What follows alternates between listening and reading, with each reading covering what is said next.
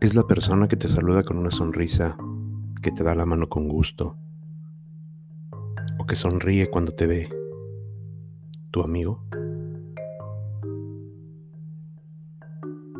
Esta semana he tenido en la cabeza esta idea constante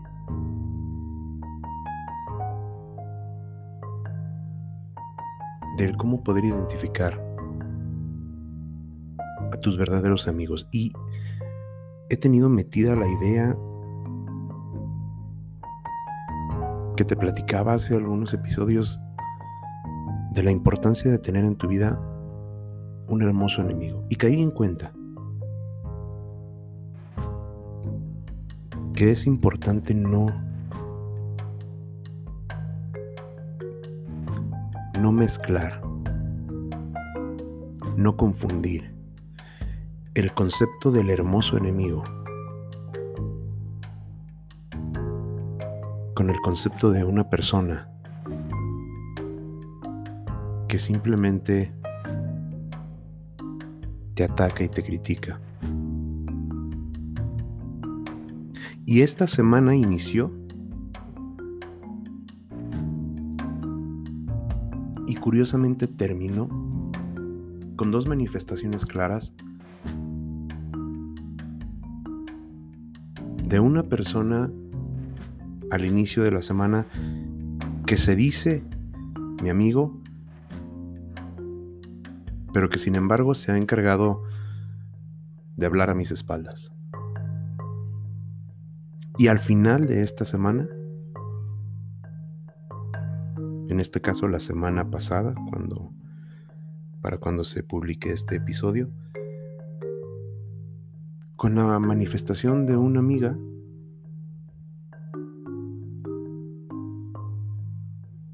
que no busca más que alguien que la escuche.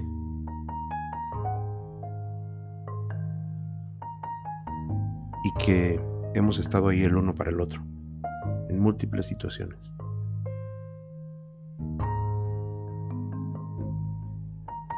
Por eso me parece importante retomar este tema.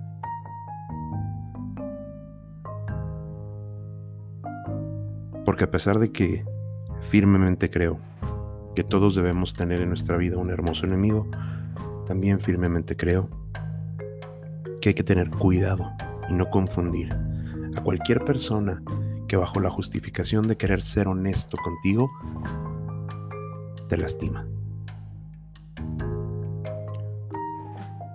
No todo el que es honesto contigo es tu hermoso enemigo. Algunos simplemente son malas personas.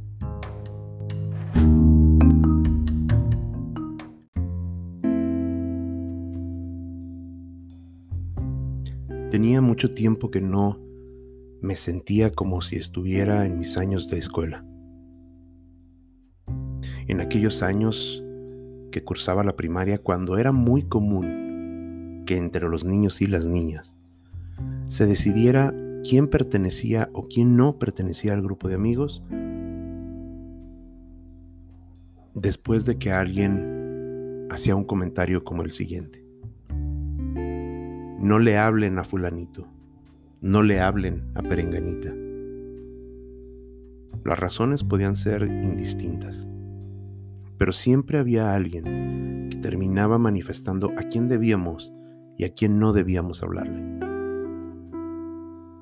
Y cuando creces te das cuenta que estas situaciones no se manejan de esa forma. Empezamos a elegir de una mejor manera a nuestros amigos. Empezamos a escoger de una manera más adecuada a las personas que queremos a nuestro lado, no simplemente porque alguien nos dice no se junten con o no le hablen a.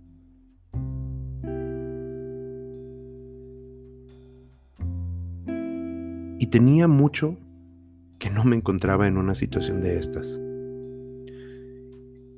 El inicio de la semana fue interesante porque precisamente fui el objeto de una situación como esta, en donde una persona que yo asumía y consideraba mi amigo, se ha dedicado a decirle a ciertas personas que no, que no me hablen, porque soy muy negativo. Y es muy interesante porque este año, este año, después de el, tiempo de pandemia que llevamos encerrado, este año es el, el que el que percibo con más positividad. Está cerca el fin de la pandemia, entre comillas. Las cosas poco a poco van tomando su curso y decidí al inicio de este año precisamente estar más cerca de la gente que quiero. Pero también decidí no perder el tiempo en tonterías. A inicio de año, específicamente a finales de febrero,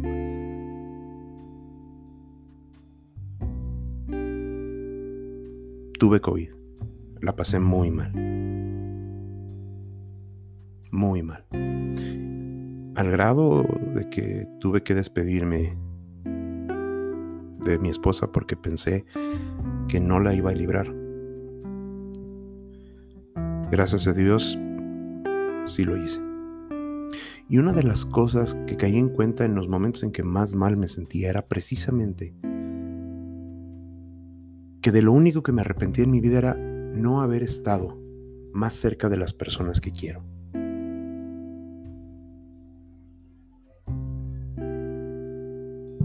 No haber estado más tiempo haciendo reír a mi esposa, no haber estado más tiempo conviviendo con mis amigos, no haber estado más tiempo pasando esos buenos momentos con la gente que quiero y decidí estar más cerca de ellos.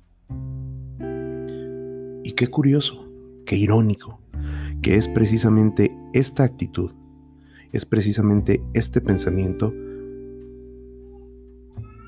este gusto por no perder el tiempo en tonterías, el que ha llevado a que algunas personas ahora me perciban como muy negativo.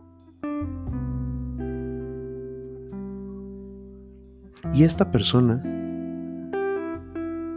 que está acostumbrado a ser seguido, que está acostumbrado a ser, ¿por qué no decirlo? Hasta cierto punto venerado.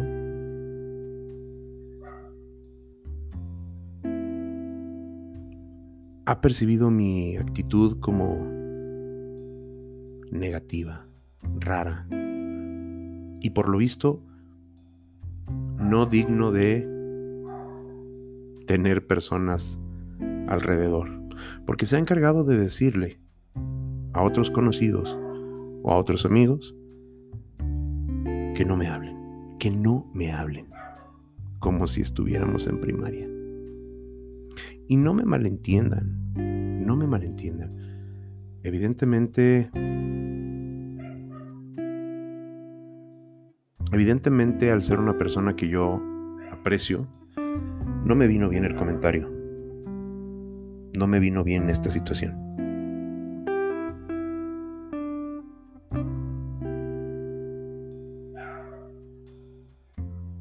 Pero también he de confesar que la semana cerró mejor de lo que yo pensaba. Porque así como inició con una manifestación de una muy extraña amistad, cerró con un momento muy emotivo. Una amiga me buscó porque necesitaba hablar. Tenía una situación en la que no profundizaré el día de hoy, pero necesitaba platicar. Y platicamos varias horas, como hace mucho no lo hacíamos.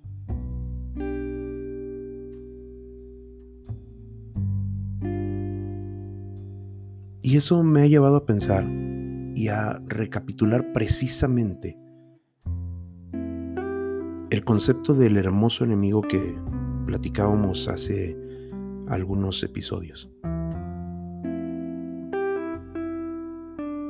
Si no, por si no recordamos cuál es ese concepto de qué estoy hablando, te lo platico. El concepto del hermoso enemigo se refiere a algo que decía el filósofo y escritor Ralph Aldo Emerson, por allá del siglo XIX, en un, en un ensayo, en un escrito que hizo precisamente sobre la amistad, en donde dice que el verdadero amigo debe de ser como un hermoso enemigo. ¿En qué sentido? Pues en el hecho de que el ser un buen amigo no implica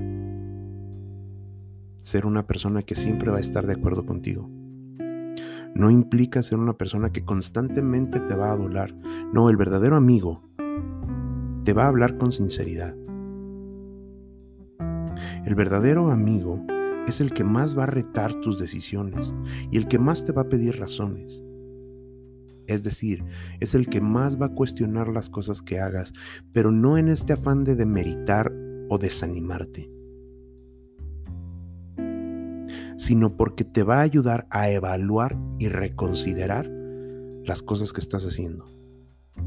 No es solamente aquel que te dice que sí por quedar bien.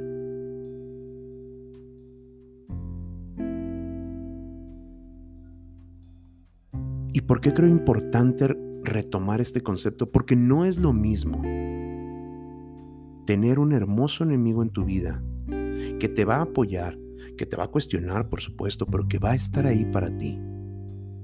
Que una persona que está contigo, pero que a la media vuelta habla mal de ti. Que le dice a los demás, no le hables, no te juntes con él.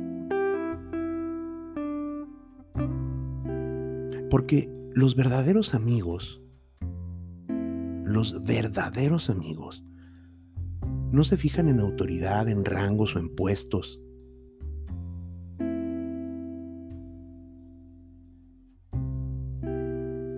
Y es importante saber que este concepto del hermoso enemigo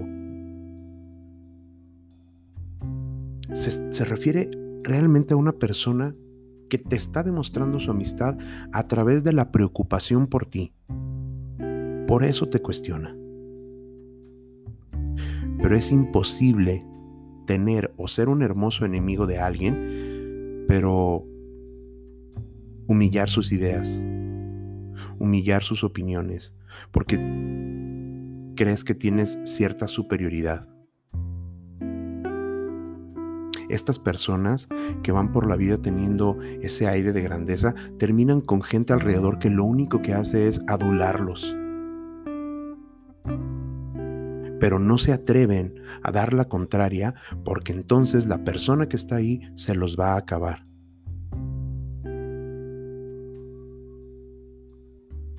Cuando en realidad con un verdadero amigo, sabes que aunque lo que puedes decir puede llegar a ser incómodo, tienes la confianza, pero al mismo tiempo el cuidado de decirlo.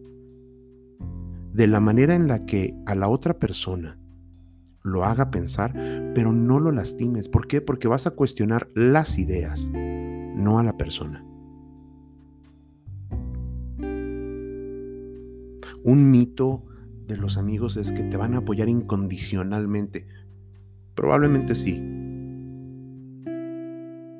pero hay que saber diferenciar cuando es un apoyo real o simplemente cuando están siendo salameros, cuando están siendo aduladores. Porque un verdadero sí, un verdadero amigo sí te va, sí, te va a apoyar, pero no sin, no sin antes cuestionarte.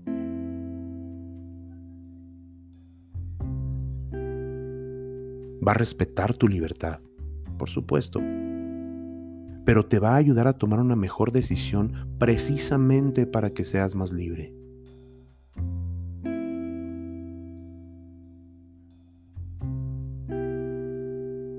Y entonces es importante, bajo este esquema, reconocer que existen diferentes tipos de amistad, si lo pudiéramos poner en ese término. Existen diferentes tipos de amistad.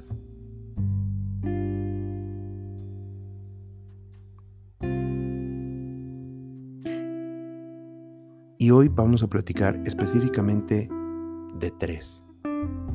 Tres tipos de amistad que no son nuevos. Vaya, no vengo yo a descubrir el hilo negro. Esto que te voy a platicar ya lo platicaba Aristóteles. Aristóteles decía que existen tres tipos de amigos, tres tipos de amistad.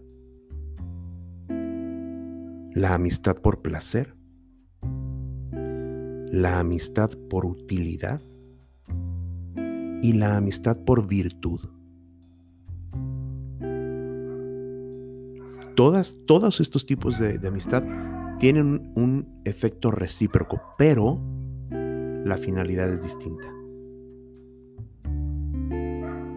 Y antes de seguir, quiero señalar el, el aspecto que creo que a este punto del episodio ya ha sido más que evidente. Podrás escuchar de fondo algunos efectos de sonido que no son efectos de sonido como tal, pero sí son ruidos que han entrado al micrófono porque no estoy grabando donde regularmente grabo y esta locación no es la más óptima para grabar. Así que seguramente ya habrás escuchado algunos ladridos, también habrás escuchado quizá el, la inconfundible llamada del panadero que va casa por casa llevando su pan. Así que te invito a que disfrutemos este episodio como un episodio un poco más urbano. Una vez dicho esto, platiquemos de estos tres tipos de amistad que existen. Y vamos desde la más común, también la más joven, si lo queremos ver así, que es la amistad por placer. ¿Y por qué le llamo la más joven? Porque la amistad por placer es la típica amistad entre jóvenes. Jóvenes que cuando son adolescentes son apasionados, son involucrados, son comprometidos con las comprometidos con, las cosas que los apasionan. Esta amistad es una, amistad recíproca donde las personas consiguen perdón, lo que desean mediante la complacencia, es decir, los dos buscan algo que les genere placer y lo consiguen entre los dos. Por ejemplo, dos amigos que les gusta el deporte, los amigos que les gusta salir de fiesta, los amigos que les gusta eh, el cine, la música. Es decir, son amistades que se fundan en, una pasión, en un, en un hecho de la vida que comparten. Y uno pudiera decir, pues qué, bien.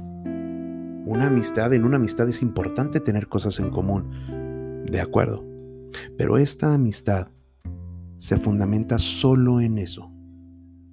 Y en el momento en el que los gustos de la persona comienzan a cambiar conforme avanza la edad, esta amistad empieza a desaparecer. Y si desaparece aquello que nos unía, si te dejan de gustar cierto tipo de películas, o si ya no puedes hacer deporte, o si, vaya, hasta si tienes una pareja con la que pasas más tiempo que con tu, con tu amigo, la amistad comienza a desaparecer. Y es por eso que estas amistades se dan mucho en la juventud y conforme las personas vamos avanzando en nuestra vida adulta, pues también terminan con facilidad. ¿Son malas estas amistades, este tipo de amistad? No. No. Pero no es la amistad. Y cuando creces, entiendes que este tipo de amistad realmente son estos amigos que te sirven para salir de fiesta. Son estos amigos para pasar el rato. Son estos amigos para de repente pasarla bien, pero hasta ahí. No son amigos que busques cuando tienes una dificultad, no son amigos que busques cuando tienes un cuando necesitas un abrazo, no son amigos que busques cuando necesitas a alguien que te escuche. Porque esta amistad puede acabar en cualquier momento.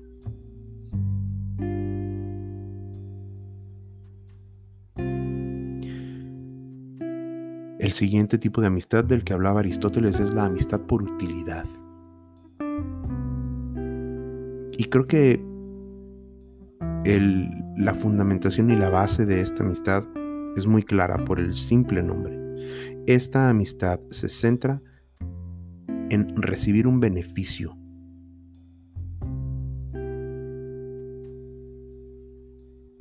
Es decir, yo consigo algo de ti tú consigues algo de mí. Y curiosamente, esta amistad se da mucho por personas o entre personas que tienen habilidades o personalidades contrarias. ¿Por qué?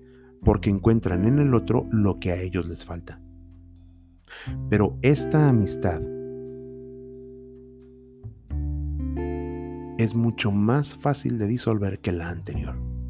Porque en el momento en el que la persona que tenía enfrente mi llamado amigo me deja de ser útil, la amistad se acaba. Y esta es una amistad complicada, esta es una, una amistad llena de baches, es una amistad llena de reclamaciones, de reproches. ¿Por qué? Porque en el momento en el que me eres útil, es cuando te quiero conmigo. Me dejas de ser útil y no te necesito.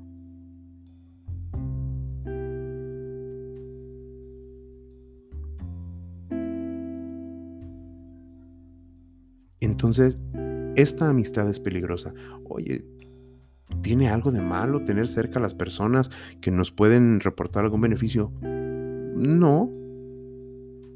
Siempre y cuando respetemos la dignidad de las personas.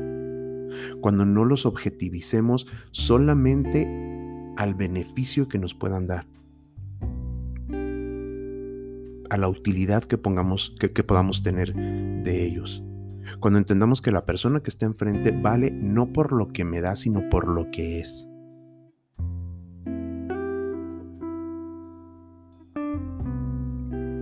Es por eso que esta amistad está llena de reproches, de enojos, de reclamos.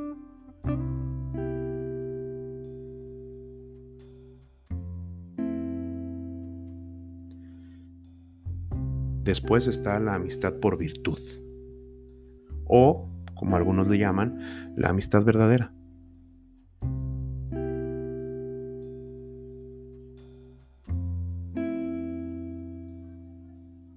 Esta es la verdadera amistad. Estas son las relaciones que duran. Estas son las relaciones que se mantienen durante toda la vida. Las relaciones que verdaderamente son profundas en las que no se esconde un porqué, en las que no necesitas pretender, fluyen. Es una amistad en la que quieres compartir tu tiempo con la otra persona, no por lo que te va a dar o no porque compartan algo en común. Pueden ser personas que tengan gustos totalmente diferentes. Porque esta amistad es una amistad libre. Es una amistad en la que tú te sientes libre de compartir quién eres, de discutir tus, tus, desacuerdos sin intentar ganarle al otro e imponerse al otro. En esta amistad es precisamente en esta amistad donde vive y nace el concepto del hermoso enemigo.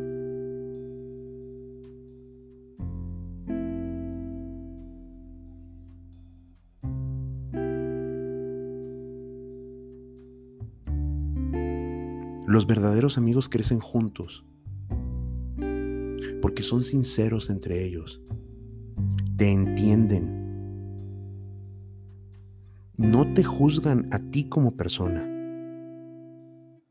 Juzgarán tus ideas, criticarán tus ideas, estarán en desacuerdo con tus ideas, pero no te juzgan a ti como persona, porque se preocupan por ti.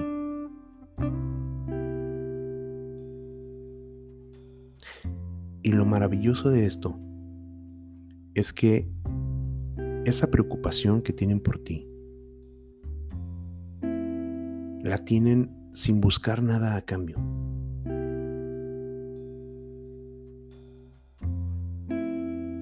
Y fue por esto que te platicaba al, eh, inicio de este episodio, por eso que, que viví esta semana, que me pareció importante el poder recapitular quién es y quién no es un amigo.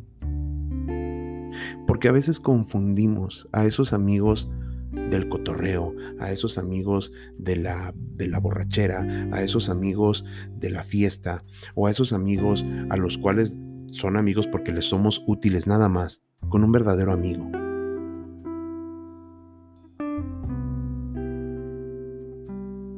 Y el problema de confundirlos es que a veces podemos encontrarnos rodeados de personas y estar completamente solos.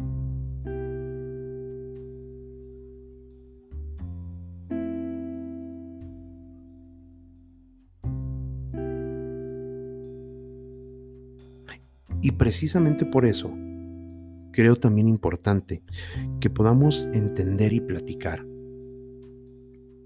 algunas ideas equivocadas, algunas ideas que estas historias rosas y estas eh, eh, películas y series y novelas se han encargado de, distribuir sobre la amistad. En el mundo de las redes sociales donde todo mundo quiere triunfar y donde todo mundo quiere ser eh, conocido, donde todo mundo quiere tener seguidores. Nos hemos vuelto cada vez más solitarios. Y la primera idea equivocada o errónea sobre la amistad es creer que es obligación de tus amigos hacerte feliz. Y esto aplica para cualquier relación humana. Tu amigo o amiga, tu pareja, vaya hasta para tu trabajo. En más de una ocasión he escuchado decir a alguien, es que este trabajo no me hace feliz el trabajo no te va a hacer feliz. Otra persona no te va a hacer feliz, porque la felicidad no viene de afuera. La felicidad, el reto, la motivación son aspectos intrínsecos de la persona.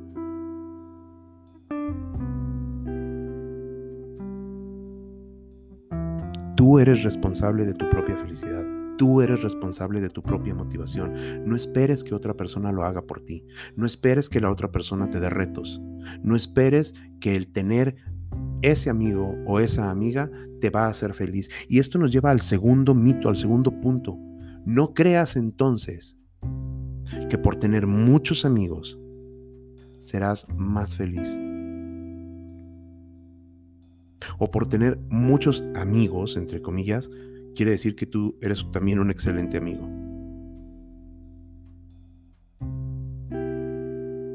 De hecho, yo me atrevería a decir, y esto es una idea total y absolutamente personal, que la cantidad de amigos que tenemos es inversamente proporcional a la calidad de amistad que tenemos con ellos. ¿Qué quiere decir? Que mientras más amigos tengas, quizá de menos profundidad son tus relaciones. Y lo repito, quizá. Porque la calidad de una amistad no tiene nada que ver con la cantidad. Porque intentar quedar bien con un número grande de amigos hace que tengamos menos tiempo, menos individualidad con cada uno de ellos. Porque entonces aquí es donde caemos en esa confusión que te decía de no distinguir entre amigos y conocidos. Y los amigos no son estos objetos coleccionables que mientras más tengas, mejor.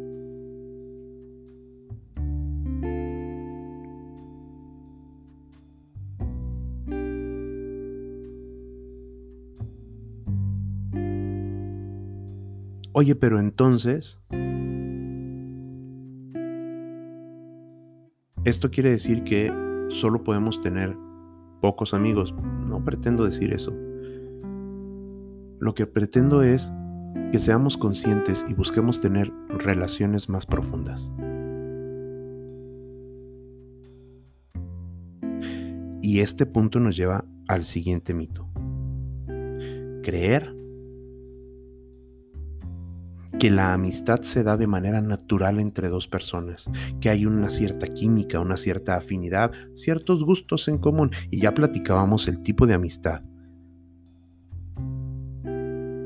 Esta amistad apasionada que tiene estos puntos en común, esta amistad por placer, que tiene estos puntos en común, pero que no va más allá. No, las amistades no surgen de manera natural, no se dan por la convivencia en la vida cotidiana. Podemos pasar años junto a una persona sin que sea nuestro amigo. Una amistad se trabaja, una amistad se procura, una amistad se forma.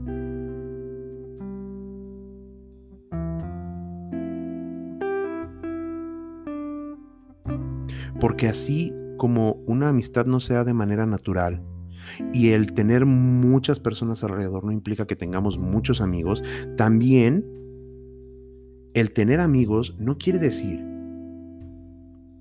que no va a haber momentos en los que te sientas triste o solo. Creer que tenemos que al tener muchas personas a nuestro alrededor, al estar rodeado de amigos, nunca vamos a experimentar la soledad es una mentira. Es una falacia.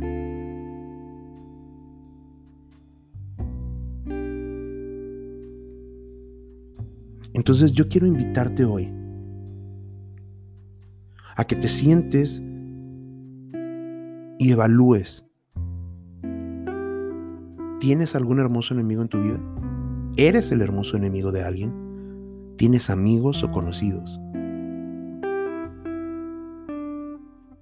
Y no te esperes hasta que alguien le diga a alguien más, no le hables o no te juntes con él. Porque sabes qué? Ya no estamos en la primaria. Esos años ya pasaron. ¿No lo crees?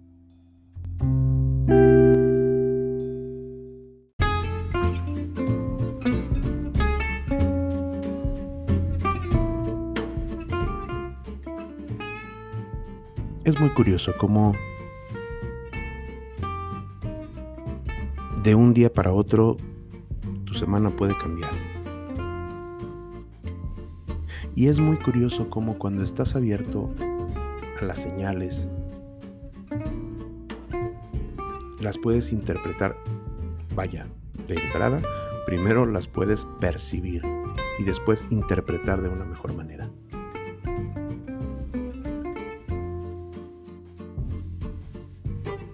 Comencé esta semana pensando que había perdido un amigo y me cuestionaba fuertemente qué es lo que había hecho para poder perder a esta persona. Y después caí en cuenta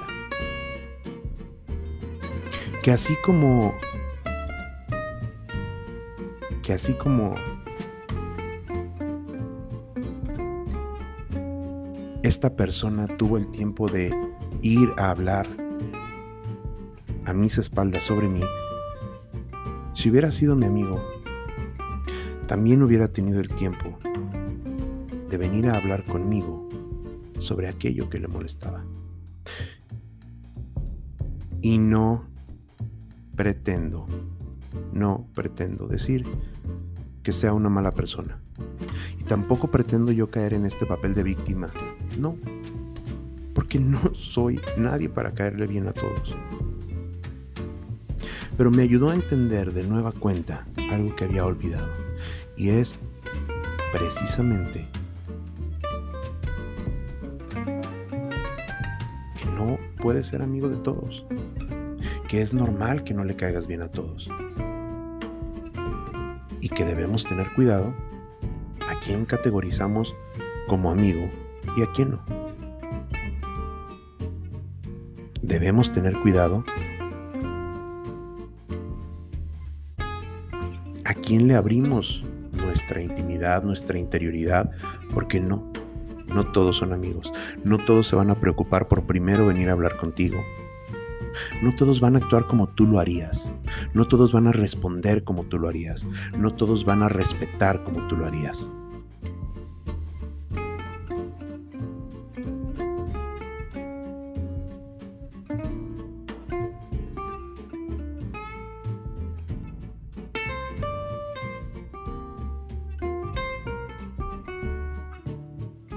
Después, Dios del universo, como le quieras llamar, ya lo hemos dicho antes, me regaló una manifestación de verdadera amistad. Porque precisamente si estás atento a las señales, si estás atenta a las señales, encontrarás que siempre hay un equilibrio. Siempre hay un equilibrio y a veces no lo queremos ver.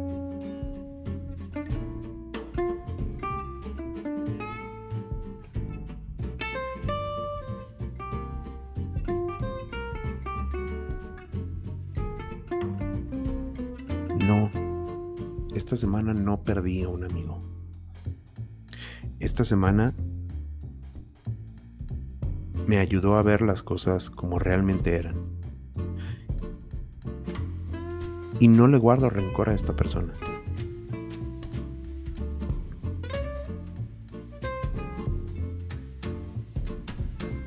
No le guardo un gramo de absoluto rencor a esta persona que cada quien manejamos las cosas como podemos. Y ninguno de nosotros somos ni autoridad moral, ni faro perfecto para determinar cómo los demás deben o no deben hacer o vivir su vida.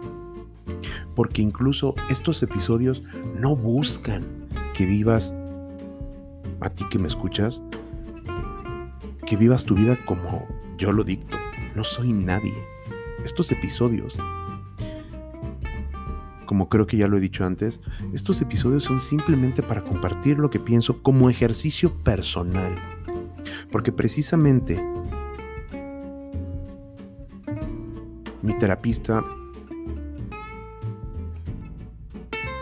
mi terapeuta, vaya, mi psicóloga, me decía, que plasmar en algún lugar estas ideas,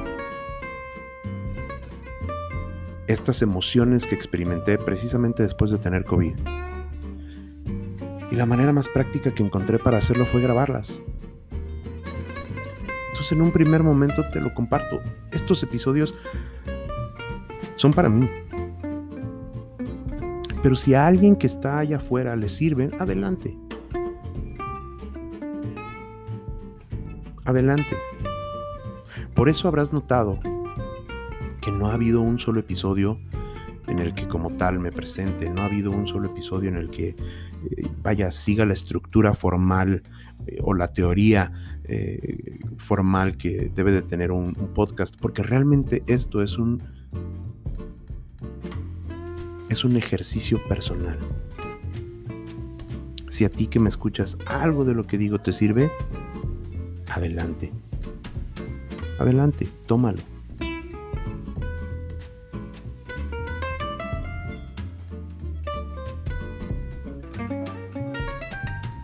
Porque es curioso que incluso mientras voy hablando, a mí mismo me van cayendo veintes de actitudes o conductas que yo he tenido.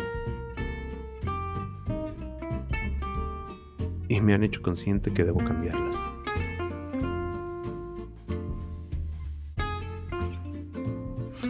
Esta semana quedó en equilibrio. Porque a pesar de la tristeza, porque sí, te lo confieso, sí, tuve tristeza al inicio de esta semana al pensar que había perdido a un amigo que yo apreciaba bastante. Me di cuenta que no. Me di cuenta que no. Que a veces ponemos esperanzas y ponemos ilusiones y ponemos mantos en otros que no les corresponden. Que los pusimos nosotros, vaya, que los otros ni siquiera nos los pidieron, nosotros los pusimos en ellos.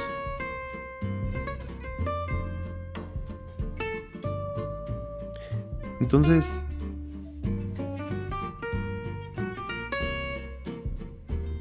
pues hay que poder distinguir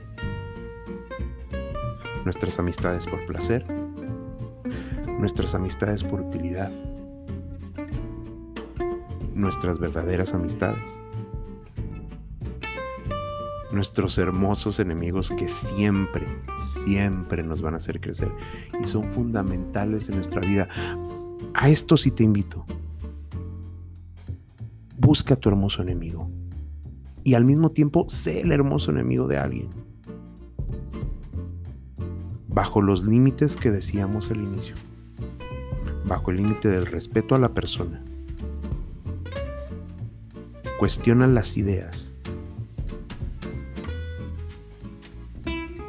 Contradice a las ideas. Pero no ataques a la persona.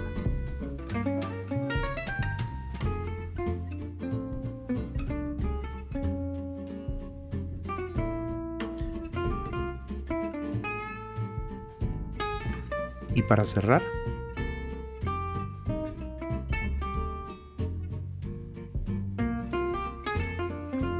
me puse a buscar alguna frase con la que poder cerrar este episodio, referente precisamente a este tema, precisamente a la amistad.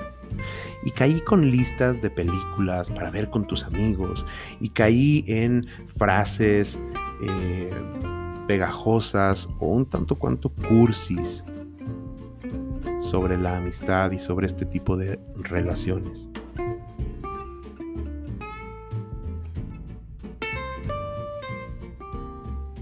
No pretendo cerrar con algo así.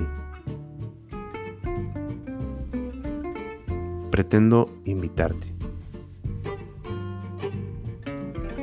a que tú y yo busquemos ser mejores amigos. Es decir, que nos convirtamos en mejores personas para nuestros amigos.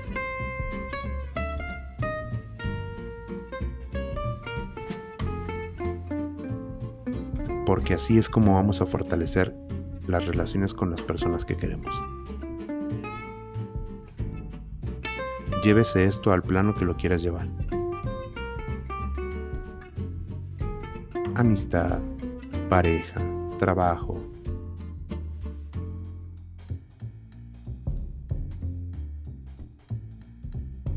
¿Tú?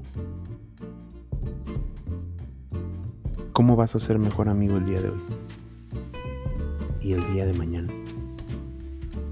Y pasado mañana. Y así. Hasta que la amistad dure.